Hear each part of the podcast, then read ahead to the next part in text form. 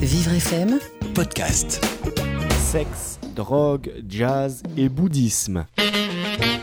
Autant dire qu'un vent nouveau souffle sur l'Amérique de l'après-guerre et ne va pas tarder à révolutionner la littérature anglophone. Ce second souffle, c'est celui de l'écriture automatique tapée à la machine avec une frénésie sans limite par de fougueux inconnus venus défier les lois conservatrices de leur pays. De jeunes écrivains en herbe, parfumés à la marijuana, font brûler l'encre de leurs plumes endiablées comme de l'essence inflammable sur de l'asphalte immaculé, retranscrivant leur violence, leurs hallucinations et leur errance avec l'énergie désespérée des jeunes paumés en quête de liberté. It's the beat generation. It's Bayat. It's the beat to keep.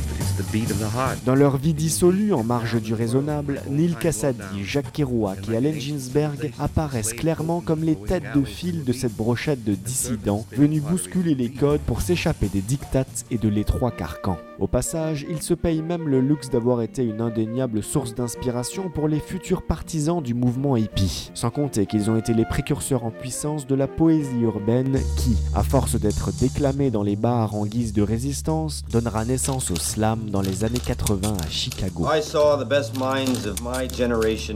Holy, holy, holy, holy Kerouac, holy Cassidy, who blew and were blown by those human seraphim. Et parmi cette bande d'intellectuels complètement dégénérés, un camé habitué aux maisons de redressement et aux cures de désintoxication va éclore de ce brasier ardent. J'ai une bonne canne de première qu'on chauffe sur une bougie. Il s'appelle William Burroughs et en structurant comme il peut les notes de son journal surréaliste, l'Ange Noir de la Beat Generation va publier son premier roman dérangeant en 1953. Il a pour titre Junkie. Je vous ai parlé de la première fois où j'ai pris de l'héroïne. J'avais juste l'intention de sniffer. Mais un type m'a dit, à ta place, je me ferai un shoot, mon pote. Et le nec plus ultra, c'est de passer à l'intraveineuse. J'avais peur des seringues. Et je me suis laissé faire. Emporté dans une spirale sans fin, il traîne sa dépendance dans tous les recoins délabrés de New York pour y planter sa seringue et atteindre le nirvana. C'était comme une longue vague de chaleur dans tout mon corps. Douleur, souffrance, tristesse, sentiment de culpabilité, tout avait été lessivé. Dans ce roman autobiographique doué du regard terriblement lucide de l'écrivain sur la société qui l'entoure, Burroughs nous entraîne dans une amusante danse macabre où rôde une génération traumatisée par les ravages de la guerre. En tant que personnage principal du récit, il se lance par pure curiosité dans le tourbillon de la drogue dure. C'était un rêve, pas un cauchemar. Un merveilleux rêve, comme jamais je n'aurais pu en faire au pays des songes. Voilà tout ce que j'aime. Les pieds sur le goudron, ramollis par la chaleur du printemps. Une légère brise qui vous caresse le corps tout entier, spécialement l'entrejambe. On ressent une force incroyable, à poil sous un dôme étoilé, au cœur d'une ville gigantesque où des gens habillés esquivent des voitures cinq étages plus bas. En fait, je ne pense à rien pendant que je me branle. Surtout pas aux fantasmes érotiques lourdingues dont j'ai besoin en intérieur. Rien que mon corps dénudé et le souffle des étoiles. Le temps passe vite quand on est jeune et qu'on prend son pied. Il y explique le mode de vie marginal du toxico-type en passant au peigne fin tous les quartiers sordides dans lesquels il s'est injecté le venin.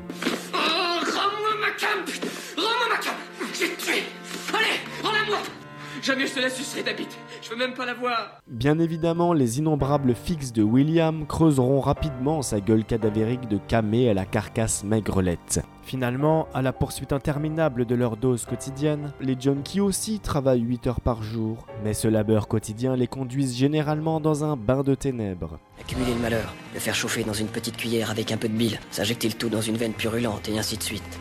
Continuer, se lever, sortir, voler, piller, emmerder le monde. Se propulser vers l'avant, vers ce jour tant attendu où tout merdera pour de bon. Peu importe combien tu amasses, combien tu voles. De toute façon, il t'en faut toujours plus. Je vous propose donc d'embarquer pour une longue parenthèse toxique dans le manifeste d'un ancien diplômé d'Harvard qui a toujours refusé de se plier au conformisme de son milieu puritain. Plongé dans cet univers infesté de shoots, de sevrage et de délicieuses piqûres synonymes de jouissance céleste. De quoi se passionner pour ce genre de littérature opiacée. Rappelez-vous le meilleur orgasme que vous ayez jamais eu. Multipliez-le par mille et vous êtes encore loin de la vérité.